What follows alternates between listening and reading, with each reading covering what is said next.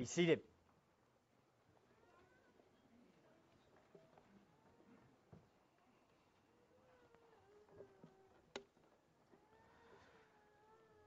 The gospel brings a revolution. Part two. That's the worst thing you can possibly do for a title of a message. The gospel brings a revolution. Part two. Just failed homiletics class. Thankfully, y'all are patient. As we started unfolding last week in our passage, the gospel brings division. We highlighted the fact that Jesus said he did not come to bring peace, but rather a sword. This does not mean, as the disciples thought, let's pick up arms and fight. It meant that the message of Jesus, which calls for self denial and submission to a Savior who died and rose from the dead, is offensive. The gospel brings peace in Christ, but division with the world. The gospel says we are no longer king, Jesus is. We are responsible for Jesus' death, so we need to humbly embrace Christ and joyfully serve Him. The gospel is especially offensive to the majority of Jews during Jesus' day. There were two hot buttons in the gospel for the missionaries the two main truths of the gospel that seem to always get the disciples in trouble with the world.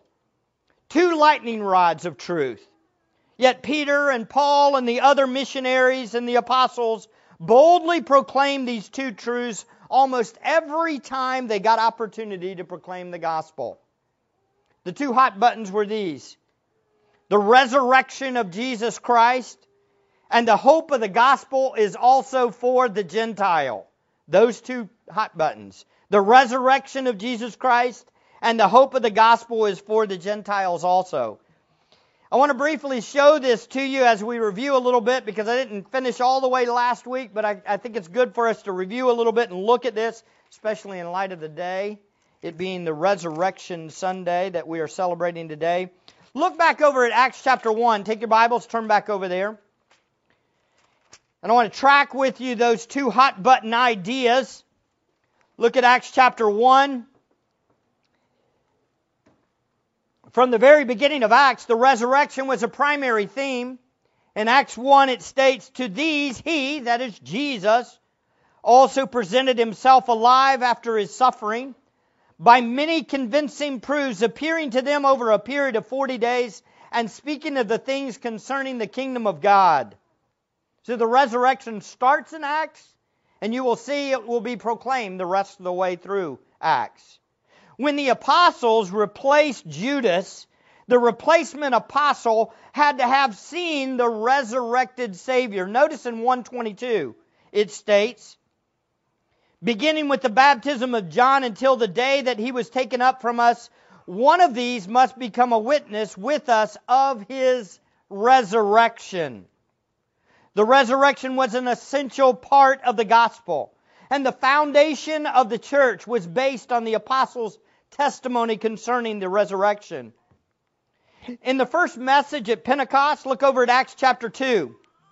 In Acts chapter 2, Peter's preaching, and he states in verse 23, notice, this man, talking of Jesus, delivered over by the predetermined plan and foreknowledge of God, you nailed to a cross by the hands of godless men and put him to death.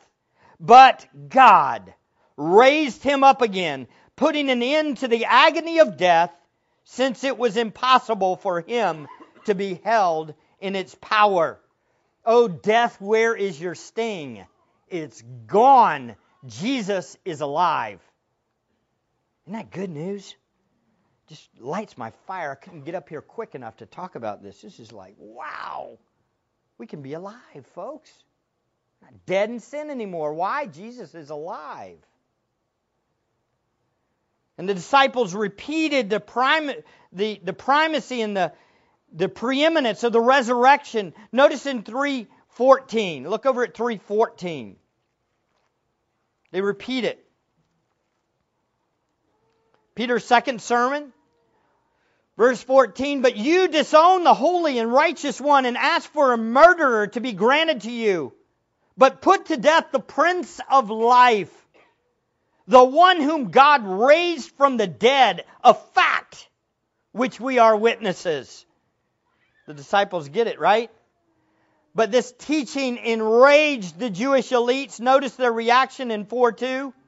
Notice in Acts chapter 4, verse 2 being greatly disturbed because they were teaching the people and proclaiming in Jesus the resurrection from the dead. Beloved, do you understand the glory of this?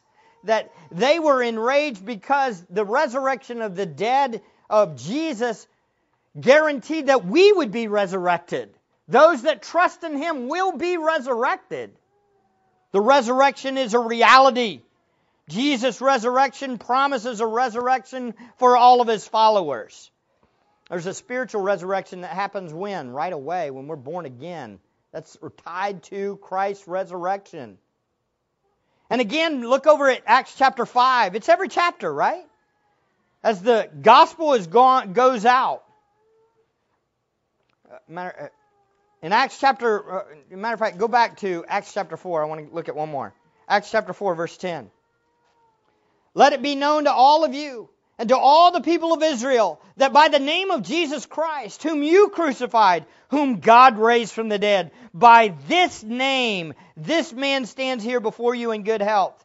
He is the stone which the builders rejected by you, the builders, but which became the chief cornerstone. The resurrection of Jesus provided the power for curing this ill man that Peter did. And Jesus was reigning he was still healing, and his resurrection showed that he was still distributing and showing his power. The Jews hated this fact. And again, over in Acts chapter 5, look over there. Acts chapter 5. After their release from prison, what do they do? They say it again. Verse 30. The God of our fathers raised up Jesus, whom you put to death by hanging him on a cross. It's like over and over and over they keep doing it. Even when they tell them, stop, they keep saying it. Jesus died. Jesus rose from the dead. And friends, I believe Stephen, look over at Acts chapter 7, would have gotten to the resurrection if he wouldn't have been cut off. He was preaching, and he was preaching an amazing sermon. And you know what the pinnacle of the sermon was? Jesus died and Jesus rose from the dead. It was the same sermon. You killed Jesus and God raised him from the dead. That's what was going to be said. I really believe this. This is what Stephen was thinking. But before he could get to that punchline, as you would say, the people began to silence him and they wanted to put him to death, correct? But notice in Acts chapter 7, this is just the way God is. He makes sure his message gets out anyway. Look at Acts chapter 7, verse 55. But being full of the Holy Spirit, he gazed into heaven and saw the glory of God and Jesus standing at the right hand of God. What's that imply? Resurrection. And he said, Behold, I see the heavens opened up and the Son of Man standing at the right, of, right hand of God. He still got to the punchline. It's as if God says, Here, look! And Jesus is standing there alive, reigning at the right hand of God. And Stephen says, Behold, I see the heavens opened up and the Son of Man standing at the right hand of God. Notice their reaction to this truth. Jesus is alive. What do they think of that? But they cried out with a loud voice and covered their ears and rushed at him with one impulse.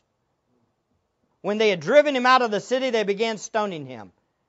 And the witnesses laid aside their robes at the feet of a young man named Saul. They went on stoning Stephen as he called on the Lord and said, Lord Jesus, receive my spirit. Wow. The message of the resurrection got out anyway, didn't it? And it created anger. To make the point of the resurrection, Jesus even more emphatic what does, what does the Lord do in Acts chapter 9? he converts one of those Pharisees that were trying to kill people. How does he convert him? He converts him by showing himself to him. If you read through the rest of the book of Acts, what you're going to see is, is that he, Jesus showed himself. When it says a great light, he saw more than just a light. He saw Jesus. How do we know? Because it's described later on in 1 Corinthians 15:8, where he says, I saw Jesus. I, one of the least of the apostles. So he saw the resurrected Jesus. Again, isn't this the irony of ironies? they hate the idea of the resurrected Jesus, and so what keeps coming up? The resurrected Jesus. You killed him, but he's alive. Notice also that second main point or hot button of the gospel. That was a lightning rod. The gospel was for the Gentiles too. Not only had the Jewish people missed their Messiah and killed him only to have him resurrected, they also, this message of hope from the gospel, their Messiah was meant for the Gentiles to be saved also. This was, uh, for lack of a better term, the straw that broke the camel's back. This enraged them. This anger over the theme of the resurrected Savior providing life to the Gentiles will be an ongoing theme throughout the book of Acts. And by the way, just a heads up a little bit for Acts chapter 15, it was even a bone of contention within the church for a while. It was hard to swallow for even the, uh, the believing Jew, the, the, the Jewish person that had embraced the Christ.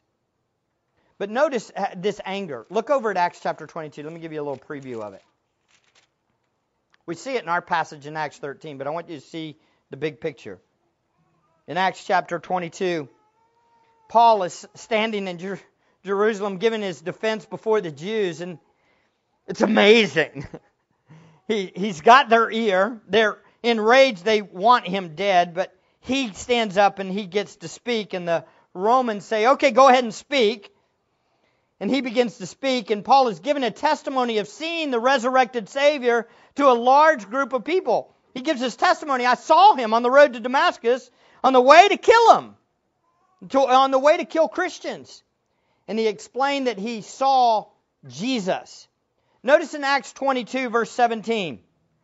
And it happened when I returned to Jerusalem, was paying and praying in the temple. He's talking to them that I fell into a trance and I saw him saying to me, Make haste and get out of Jerusalem quickly because they will not accept your testimony about me. So, in other words, he saw the resurrected Jesus how much? How many times? At least twice. He saw him again. He saw Jesus again. Boy, that's not good, is it? He just said, I saw him again. Notice, and I said, Lord, they themselves understand that in one synagogue after another I used to imprison and beat those who believed in you. And when the blood of your witness Stephen was being shed, I also was standing by approving and watching out for their coats, or for the coats of those who were slaying him. Talking of Stephen. And Jesus said to me, Go, for I will send you far away to the Gentiles. Oh, oh no. The resurrected Jesus is telling them that he's going to the Gentiles with the message. How do you think they respond? Well, look. they listened to him up to that statement. And then they raised their voice and said, Away with such a fellow from the earth, for he should not be allowed to live. And as they were crying out and throwing off their cloaks and tossing dust up into the air, the commander ordered him to be brought into the barracks, stating that he should be examined by scourging so that he might find out the reason why they were shouting against him that way. he couldn't get it. The Roman guard, the Roman official just couldn't figure it out. But the Jews knew exactly why. Why were they mad? He's talking about the resurrected Jesus and that the message is for the Gentiles too. This is no way. Can't have this. Thankfully, Paul was spared from the scourging by saying, Hey, I'm a Roman citizen. You better not do that. And he appeals to Caesar. But the Jewish people sought to kill him for a couple years until he finally made his way to Rome through being in prison and waiting. They hated the resurrected Savior. And they hated the gospel was for the Gentiles too. As soon as the Paul as Paul says he was called to be a preacher of the Gentiles, they became enraged. Now, at this point, you might think, well, man, you sure are teaching an anti Semitic message today. I mean, should we not be enraged at the Jews? Only if you miss the whole, whole point of the message. Why were these two truths so divisive? Why did they create such anger? Why would a resurrected Savior, a Savior for the whole world without distinction, cause such hostility? Why would that make them so angry? Well, first, the resurrection said at that time, the vast majority of Jewish people missed it. Their Messiah came and they missed it. In fact, they killed him, but God raised him from the dead, showing that they were wrong. Their self righteousness was provoked by being exposed by their lack of understanding of their own scriptures. Their rejection of the Messiah and his resurrection exposed their unrighteousness. They didn't even understand their own Bibles. They didn't get it. But they herald themselves as what? Knowing their Bibles. This was an exposure, folks. And it went right at the very thing that keeps a person from being saved pride. Pride. Second, the hope of going to the Gentiles said to the Jew, the Gentiles get to share in the blessings of the Messiah. Now that sounds like good information, doesn't it? Wouldn't you be excited? My neighbors get the gospel too. That would make you happy, right? The Jewish Messiah's mission can be applied to the Gentiles too. This was repulsive. But the Jewish people wanted their Messiah for them and them only. They wanted a Christ that was for them and them only. They hated the thought of a Savior for the world. They were God's elect in their minds. So obviously they believed their Messiah was for them and not the wicked pagan. Their self righteousness was exposed by their high view of themselves. They believed God chose the they they believed that they were God chosen and that only they deserved to have a Messiah and were worthy of a blessing of a Messiah. Oh, folks, do you understand? That is a scary place to be, isn't it? Anybody in here think you deserve to be saved? I hope not. Because if so, you're not saved. Oh, that's a hard thing to say, isn't it? But it's the reality. If you think you're here on Resurrection Sunday because you deserve to be saved, you've missed it. The fact is, the resurrection of Jesus Christ is a truth that's hard to swallow for many today, isn't it? The reason it's hard to swallow is for different reasons, but ultimately it's still rooted in one main thing the heart condition. Our secular culture says, seeing is believing. I got to see it, and then I'll believe it. I haven't seen it, so I won't believe it. That's what our secular culture says. And it says, we want a king we can see and we can serve. It says, he must be our servant here on this earth. That's what they want for a Savior. That's what our secular culture wants. Boy, doesn't it sound just like the Jewish people? The world wants a king that gives them what they want a king that satisfies their fleshly desires. You know how a politician wins? All they have to do is promise them something. A king that lets them do morally whatever they want to do. That king gets elected every time. But provides perfect, protection and fleshly provisions. But Jesus is a king that died and rose from the dead 2,000 years ago and left. And now he calls us to pick up our cross and be willing to die for him. Boy, that message goes over real great, doesn't it?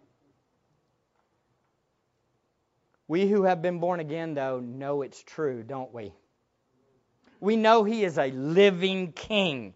The fact is, our rebirth is possible because his death and resurrection. This was Paul's point in Acts 13. Turn back there, Acts 13 39. In Acts 13:39, this is the point of the resurrection. This is the point of Jesus dying. And though and through him rather, and through him talking of Jesus, everyone who believes is freed from all things from which you could not be freed through the law of Moses. Through Jesus' death, burial, and resurrection, we who were dead in sin are now alive in Christ. Praise the Lamb. We are freed from all things, specifically sin and death. That death sentence that was placed on us through Adam. The law could not free us from the death sentence, could it? But the death and resurrection of Jesus the Messiah provides life. The results are we turn from sin and we trust in God and His Son whom He sent. We repent and believe daily. We're constantly turning to Him and confessing our sin because we're granted a new life in Him. So we come to a very important point. Jesus provides spiritual life today for his children through his resurrection power. And one day he will, we will enjoy life in heaven because of his resurrection. And then one day our bodies will be resurrected because of his resurrection. This is Paul's point in 1 Corinthians 15. Friends, this is a good day to celebrate. We are alive because Jesus is alive. We are free from sin and the bondage of sin because Jesus is alive, as Romans 6 states. For the one who is still dead in their sins that's here today, this is not good news. In fact, it's very offensive. It's offensive because it says you are dead in your sins. You are a sinner, and all that you can do is sin. Boy, that's a real kind message to say to people on Easter Sunday, huh? So for the world, the resurrection is what? Foolishness. It's also offensive. Because if they don't believe it, then they will die in their sins and they will spend eternity separated from God. If we don't believe in the bodily resurrection of Jesus, we are still dead in our sins. Do you hear that, liberal? It's the truth. The bodily resurrection is not just a idea, it's a fact. And it's the basis of our life if we're a believer. So as we begin to unfold this message today, I want to challenge all of you that might not be believers. I want you to listen closely. If you hear the message of the gospel and God is beginning to work in your heart, turn to Him and trust in Him. Today is the day. Repent of your sins, embrace Christ as your Savior and Lord. Follow Him, and there will be life, eternal life, and you will enjoy Him forever. I want to call all of you here. Evaluate your heart, evaluate your condition. Turn to Christ, He's your hope. Not tomorrow, now. Plead for God to save you. There is hope in the resurrected Savior. He died to pay for your sin. That was the introduction.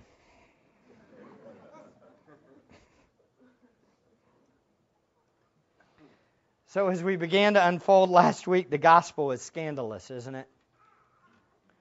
For the believer, it's glorious news because of God's saving work through Jesus. And for the unbeliever, it's offensive because it's condemning. It says you are a sinner and the world hates to be called a sinner. The world can't stand being confronted. Remember, we saw last week the response to the gospel by the people in Antioch. Notice in verses 42 to 52, it talks about this response.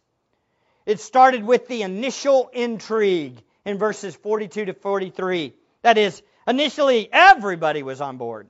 Everybody said, "Give me more." But much like the much like the uh, word that had fallen on rocky places, it sprung out fast, but many of them fell away. Notice in verses 44 to 47 the rising division. We saw the rise of the Gentiles' interest provoked the Jews to jealousy. Again, those two divisive truths were being heralded it even in this message, right? We read it and saw. The resurrection is being over said over and over again, and then the spread of the gospel to the Gentiles is proclaimed in verses 46 to 47. Look at it in 46 again. 46 1346 Paul and Barnabas spoke out boldly and said, "It was necessary that the word of God be spoken to you first, since you repudiate it and judge yourselves unworthy of eternal life.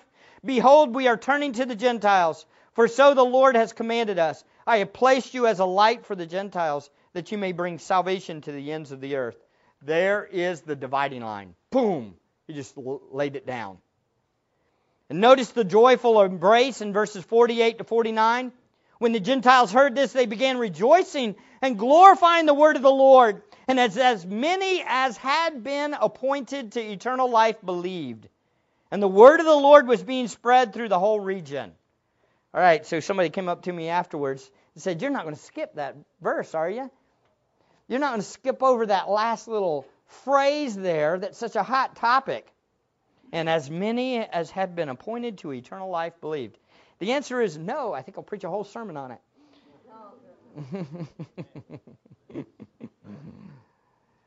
the Gentiles heard that scripture, that it pointed to their own salvation, and true joy broke out. Worship breaks out. These were like the music, uh, music to the Gentiles' ears. I have placed you as a light for the Gentiles that you may bring salvation to the ends of the earth. Oh, folks, isn't this good news? We can be saved. Jesus died for us too. He's alive, and we can live. We can have our sins paid for. We can know the light of the glory of God through the person and work of Jesus Christ. And notice they began exalting the Word of God. How many, how many of you, that's what our life is, right? We just want to hear more of it. I just want to hear more of it. Give me more of the Word. This is the finest evidence of a repentant heart. This is it right here. I want more of the Bible. Give me more of the gospel. I want to know it better. I want to know it fuller. I want to apply it more. Beloved, what we do with the Word of God reveals where our hearts are. I know this time of the year is a highly attended time of, in church. Now, if you're a visitor from out of town and you go to another church, I'm not confronting you here. But for you all that came for just this special time of the year, I want to challenge you a little bit. Jesus Christ is not Lord on Christmas and Easter alone. Jesus Christ is Lord all the time. He's alive, and His Word is worthy of embracing daily. If we truly get the gospel and embrace the glory of Jesus dying on the cross and rising from the dead, then we will long for the Word of God all the time. That's what they did.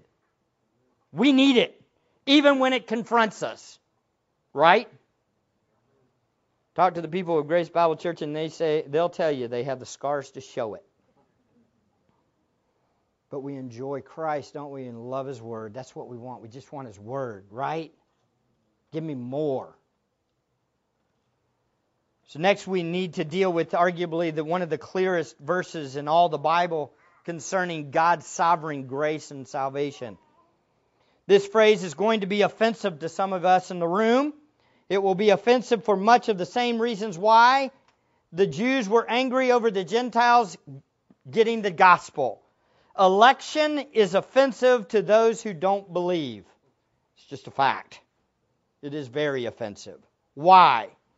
Why is God predetermining who are going to be his children before the foundation of the world? Why is this offensive to the world? Well, for a couple reasons. Because we often think we deserve to be saved.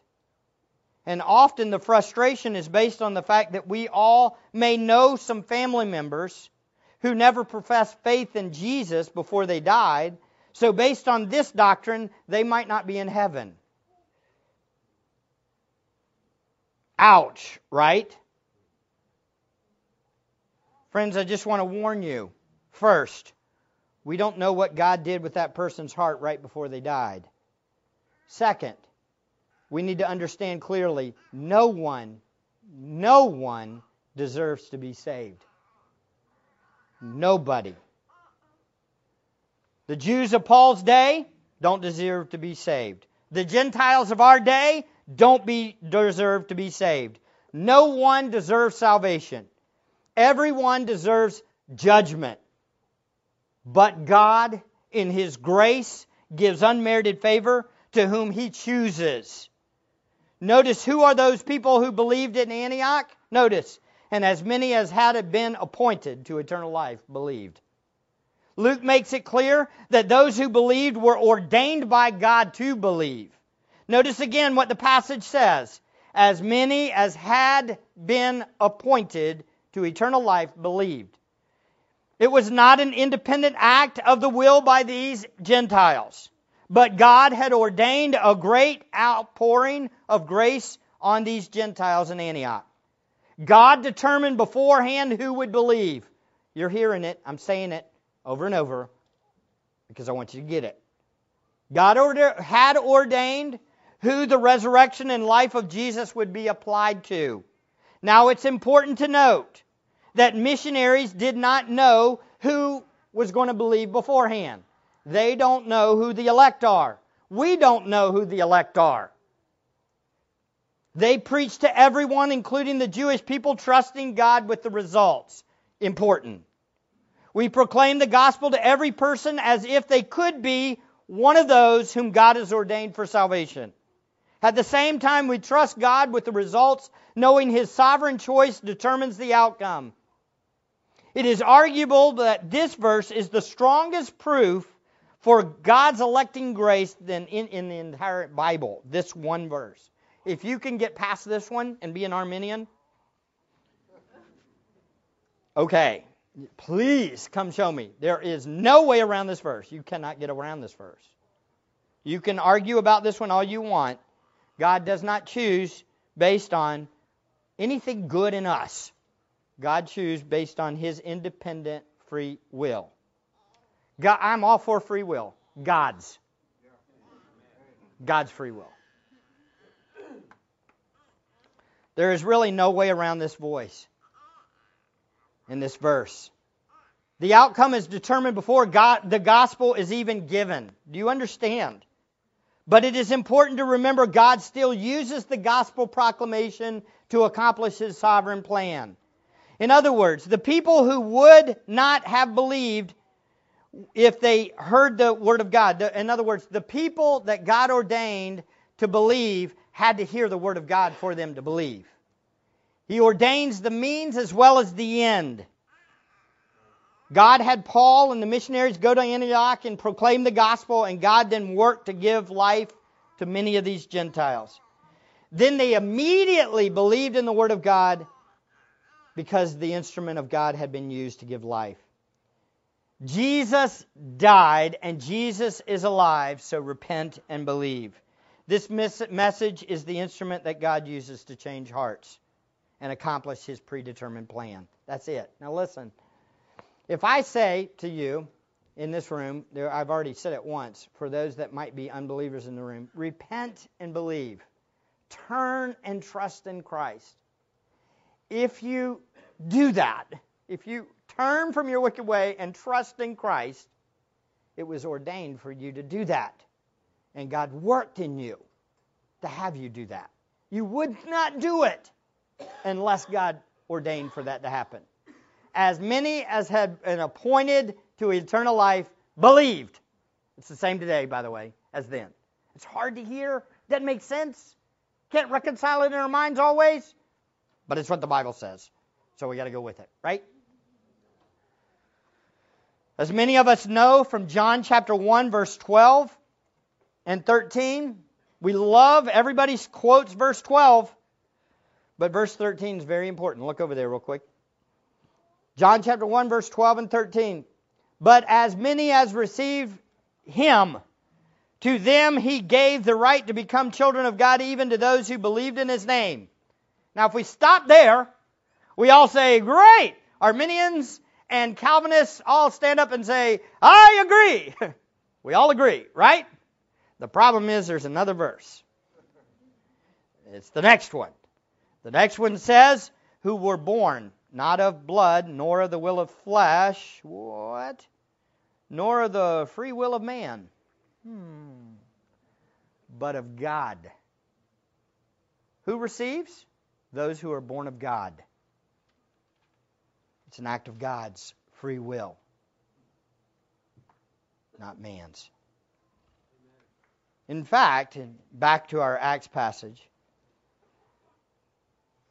all those who were appointed to eternal life believed. If you're a believer today, you're a believer because God appointed you to believe.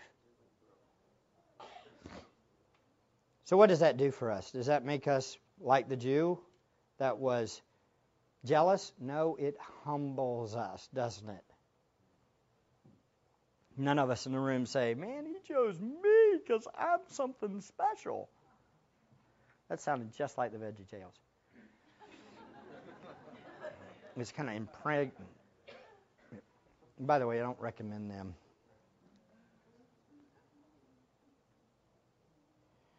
In Acts 13, 48 to 49, the church was being built. God was doing his work. God was spreading his word for the glory of his name. It was growing, and he does the same today. God is all about saving people for himself through the proclamation of the word of God. The same powerful gospel Paul proclaimed is the same message we proclaim today, and it is used by God to save people today also.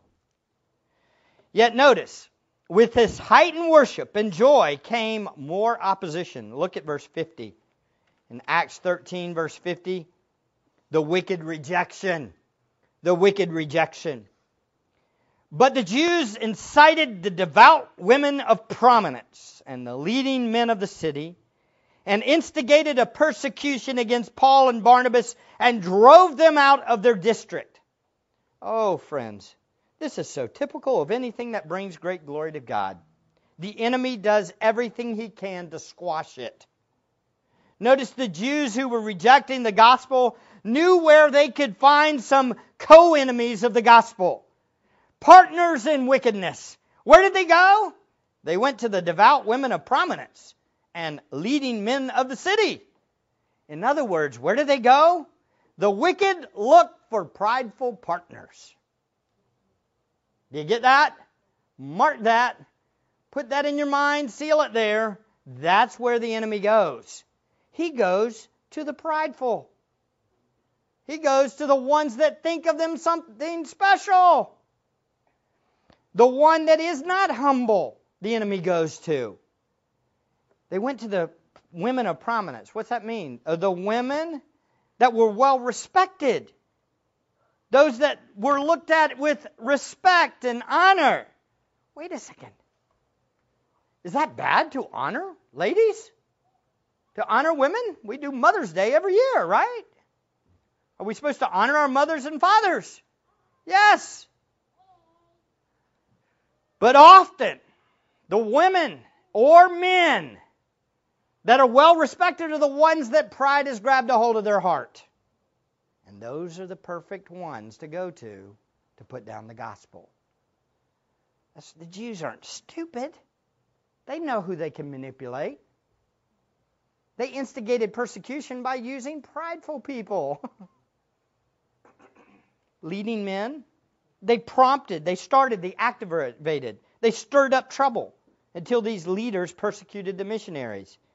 Sometimes I feel like when I'm going through these books, especially Luke and Acts, I feel like I talk about pride almost every week. Y'all feel like that too? I, I promise it's not planned. It's just the Bible keeps bringing out all these prideful examples. Everywhere you look, sin, pride. It's there. You say, Mike, you are constantly hammering this thing. No, the Bible is constantly hammering this thing. You think we're prone to pride? Yeah. Just a warning for all of us pride is the ground for being used by the enemy to oppose the gospel. Oh, this is so convicting. Here it goes. Here comes the cuts. You ready? If you think high of yourself, you are vulnerable to being used by the enemy to destroy the gospel.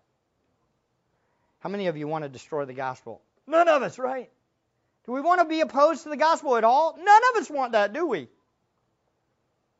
Then we better flee from pride. We better beg God to show us and expose any pride so we can't be used by the enemy to hurt it. Again, let me give you just a few characteristics or traits of those who have this same pride. Anger. Oh, you're talking about anger again. If we get angry often, it's probably because we think things should go our way. Anger says, I am king and people need to do and think like me. If you are quick to anger, folks, there's a problem. Most likely it's pride, and you're vulnerable to going against the gospel. Here's the second one fear or worry. What?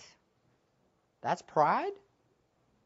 If you're always afraid or worrying, it could be a desire to want to control things, wanting things to go your way. Not trusting God can be a symptom of a heart that wants to be king also. Again, the solution is Jesus, the one who submitted to the Father to spare us great harm from God's wrath. Folks, we can't, if we're worriers, ultimately we're worriers because things might not go the way we want them to go. We must trust King Jesus. Otherwise, we're saying we want things to be our way. Anger and worry. Did I get everybody in the room yet? And I have one more self obsession. this is the big one. Listen to me closely. If your main topic of conversation or thought is yourself, be concerned. Again, if you're always thinking about how mistreated you are and how everybody has wronged you, the problem could be you're thinking way too high of yourself. Beloved, listen closely. The solution is Jesus Christ. We do need to be obsessed, but not with ourself, with Him. He must be our obsession. If you're obsessed with yourself, be careful because what's going to happen is, is somebody's going to give it to you one day. You say, well, what do you mean? That would be good. I might marry somebody that's all about me. That'd be great. No, it wouldn't. You could then begin to think much more high of yourself than you should. And you could begin to be the downfall of the person, understanding what the glory of the gospel is. If your spouse thinks you're all that, then they've missed the glory of the gospel. Your spouse needs to know Jesus is all that.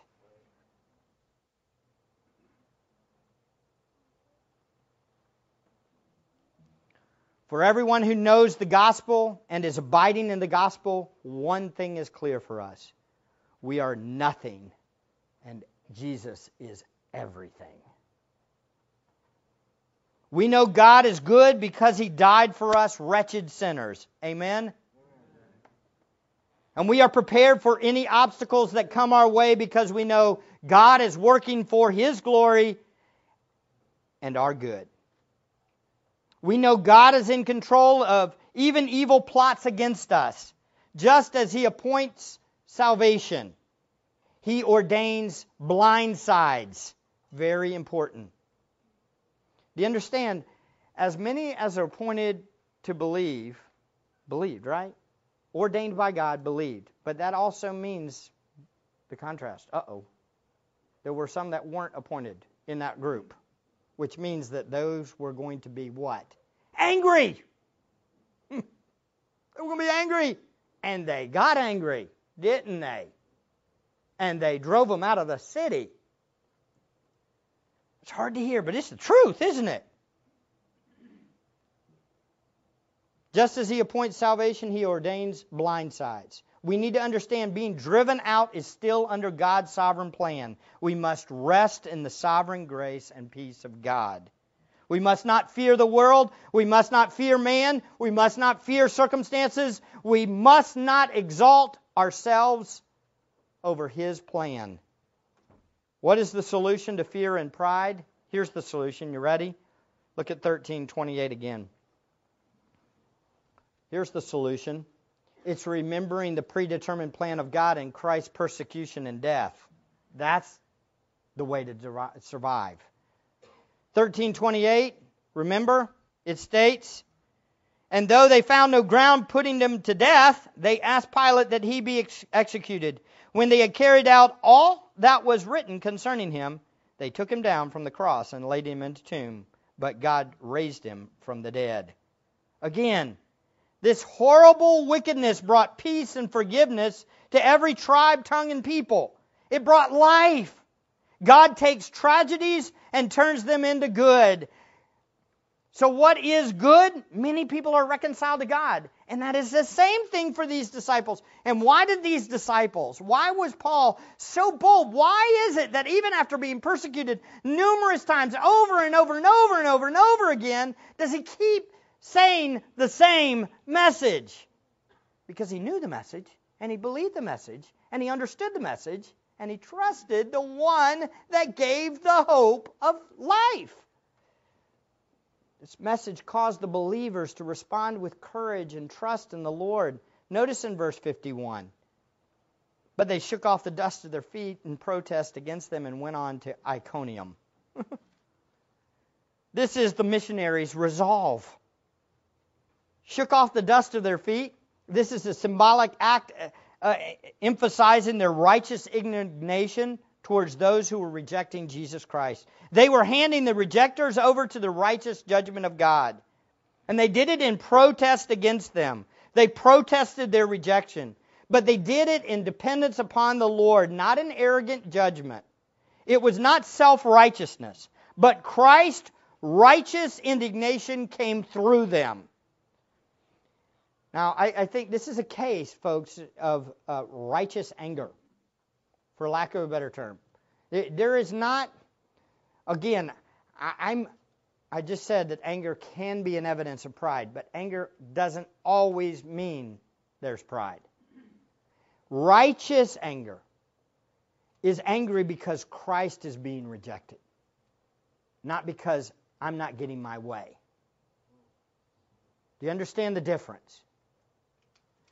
Now, here's the key. I don't know about you guys, but I find myself all too often starting out with righteous anger, and it very slowly slips into this uh, self righteous anger. What I do see from this is they shook off the dust of their feet and in protest against them, and what did they do? They moved on. They didn't stand outside the city, you fools!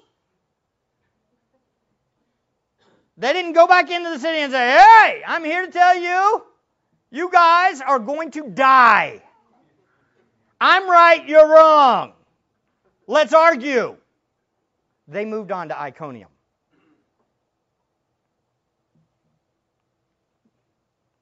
This wasn't a continuous act here of protest against them. How too often I think that's us, isn't it? That's where self righteousness comes in. When we protest and it's like we have to protest every day for the next two months. Or this never happens with marriages, right? When we bring up a sin that we already said we forgave, just want you to understand that that was wrong what you did. It really frosts me when you do that because that's what you did before. And when I forgave you for that. But I mean, you did it again. You must not have repented. Hmm. Get off my toes, right? Notice they moved on to Iconium. Just want you to know that this was not the last time Paul saw the people of Pisidian Antioch. Look over at Acts 14:19. He goes about 30 miles down the road to Iconium, maybe a little bit further. In verse 19, these guys hunt him down. But Jews came from Antioch and Iconium, and having won over the crowds, they stoned Paul and dragged him out of the city, supposing him to be dead. Wow. You think they rejected the Messiah? Oh, yeah, many of them. And what they do? They hunted him down with the people of Iconium later, and they stoned him. Pierced to death. This might have been when, by the way, it says that Paul was taken up to the third heaven. Maybe he saw a glimpse. He might have died here. The way it says, supposing him to be dead. Not sure. Beloved, the gospel makes war with the community. When Jesus is proclaimed and exalted by some, others will then reject him and persecute those who embrace Jesus. The great news is God is still working in some through the gospel. So we keep proclaiming it, right? So, in light of this persecution and in light of how bad things are, Paul's left, the Gentiles in Antioch are left there by themselves. It doesn't appear that they had a long time. They have this glorious news we can be saved too. And Paul and the missionaries flee for their lives down to Iconium, later to be chased further. How do you think they went about their day? How did it go when they left? How do you think the disciples in, that were left back in Antioch, how do you think they responded? They just responded with grumbling and complaining and woe is me. This is just horrible. I live in this world where everybody hates me. This is bad. This is miserable. No. Look what they did. 1352 and the disciples were occasionally filled with joy no continuously filled with joy and with the holy spirit do y'all see this? This verse is so convicting. Is this not convicting? Are your circumstances anything like Paul's in this spot here? Are they are they that bad? Anybody in here have it this bad where you know you're going to be stoned to death in a couple weeks? Hopefully not, right? You just got ran out of a city. You gave the gospel. There was a great revival, and everybody says, "Get out of here." And the disciples were continually filled with joy, an inward attitude of peace and contentment in the Lord. Ultimately, why? Because the Spirit was controlling them. The Spirit was demonstrating the fruit of the Spirit love, joy, peace, patience, kindness, goodness, self control.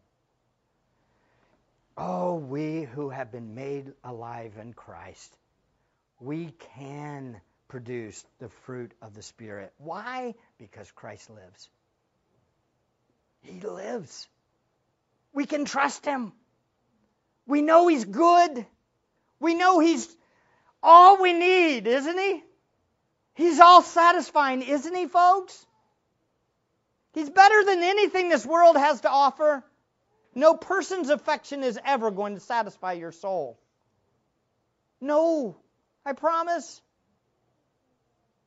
Jesus alone is where our joy is found. He's the one.